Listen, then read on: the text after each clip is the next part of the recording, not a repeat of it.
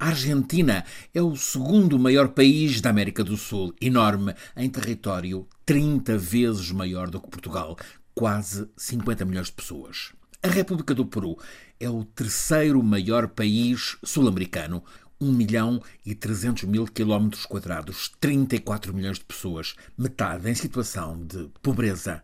Tanto na Argentina como no Peru, muito povo está zangado com quase todas as personagens políticas.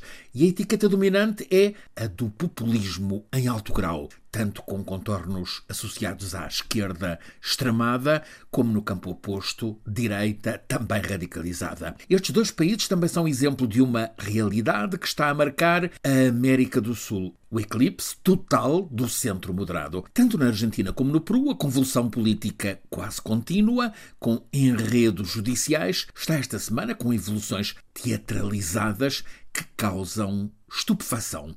Na Argentina, Cristina Kirchner personagem política dominante dos últimos 20 anos, de 2003 a 2007, na presidência de Néstor Kirchner. Ela foi uma muito politicamente ativa primeira-dama. Com a morte do marido presidente, assumiu ela a presidência da República pelos oito anos seguintes, até 2015, ano em que as eleições viraram a Argentina para a direita. Passados quatro anos, 2019, outra vez alternância, voltaram as esquerdas, também com perfil populista, Cristina ressurge como vice do presidente Alberto Fernandes. Agora, o Tribunal Federal da Argentina acaba de condenar Cristina Kirchner a seis anos de prisão e interdição perpétua de exercício de cargos públicos. É acusada de administração fraudulenta e de corrupção. Ela contra-ataca queixa-se de ter sido condenada pelo juiz que é amigo do chefe da oposição à direita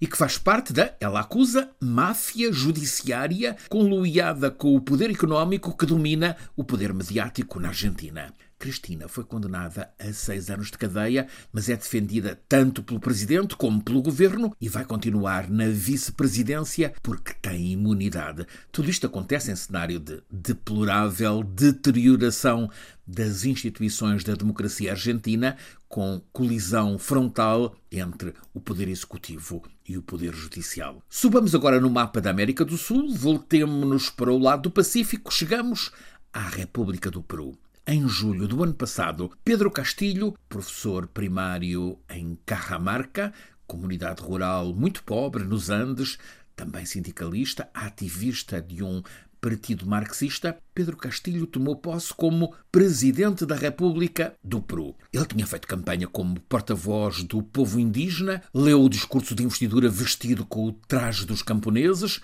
discursou com um enorme sombrero a cobrir-lhe a cabeça, prometeu revolucionar o país, acabar com os privilégios das elites e dar dignidade aos pobres.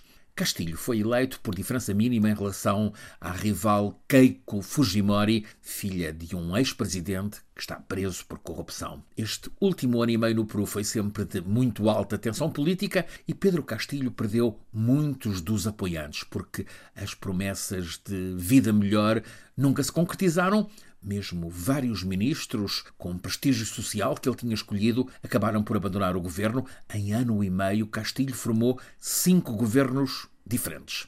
Ele declarava-se hostilizado pelos militares, boicotado pelos poderes económico e mediático. Esta semana, anteontem, em cima do meio-dia, Castilho falou ao país através da televisão. As imagens daquele discurso como que perturbam. O presidente Castilho dirigiu-se à nação com as mãos que seguravam o papel com o discurso sempre a tremer e voz notoriamente nervosa. Anunciou que tinha decidido suspender o Parlamento, formar um governo de emergência e convocar eleições constituintes. Isto aconteceu anteontem, ao meio-dia, às três da tarde. O Parlamento que ele tinha anunciado ir suspender reuniu-se e destituiu. Acusa-o de ter tentado um autogolpe de Estado, acrescenta por alegada incapacidade moral. Castilho rendeu-se. Tentou que a escolta presidencial o levasse a refúgio, neste caso, asilo, na Embaixada do México, em Lima. Mas acabou por ser conduzido para a cadeia, onde está preso um outro ex-presidente, Alberto Fujimori. Todos os seis presidentes da República do Peru nos últimos 30 anos tiveram choques com a justiça e encontros com a prisão. A vice de Pedro Castilho foi, entretanto, investida como presidente da República do Peru, aclamada pelos deputados que, a avaliar pelas sondagens, têm baixíssima credibilidade. Constata-se que na República do Peru ainda está impregnada uma antiga tradição latino-americana de caudilhismo e autocracias. O povo, muito desamparado, indigna-se, mas não encontra soluções entre os candidatos que se sucedem e tombam, como aconteceu com todos os últimos seis presidentes da República do Peru.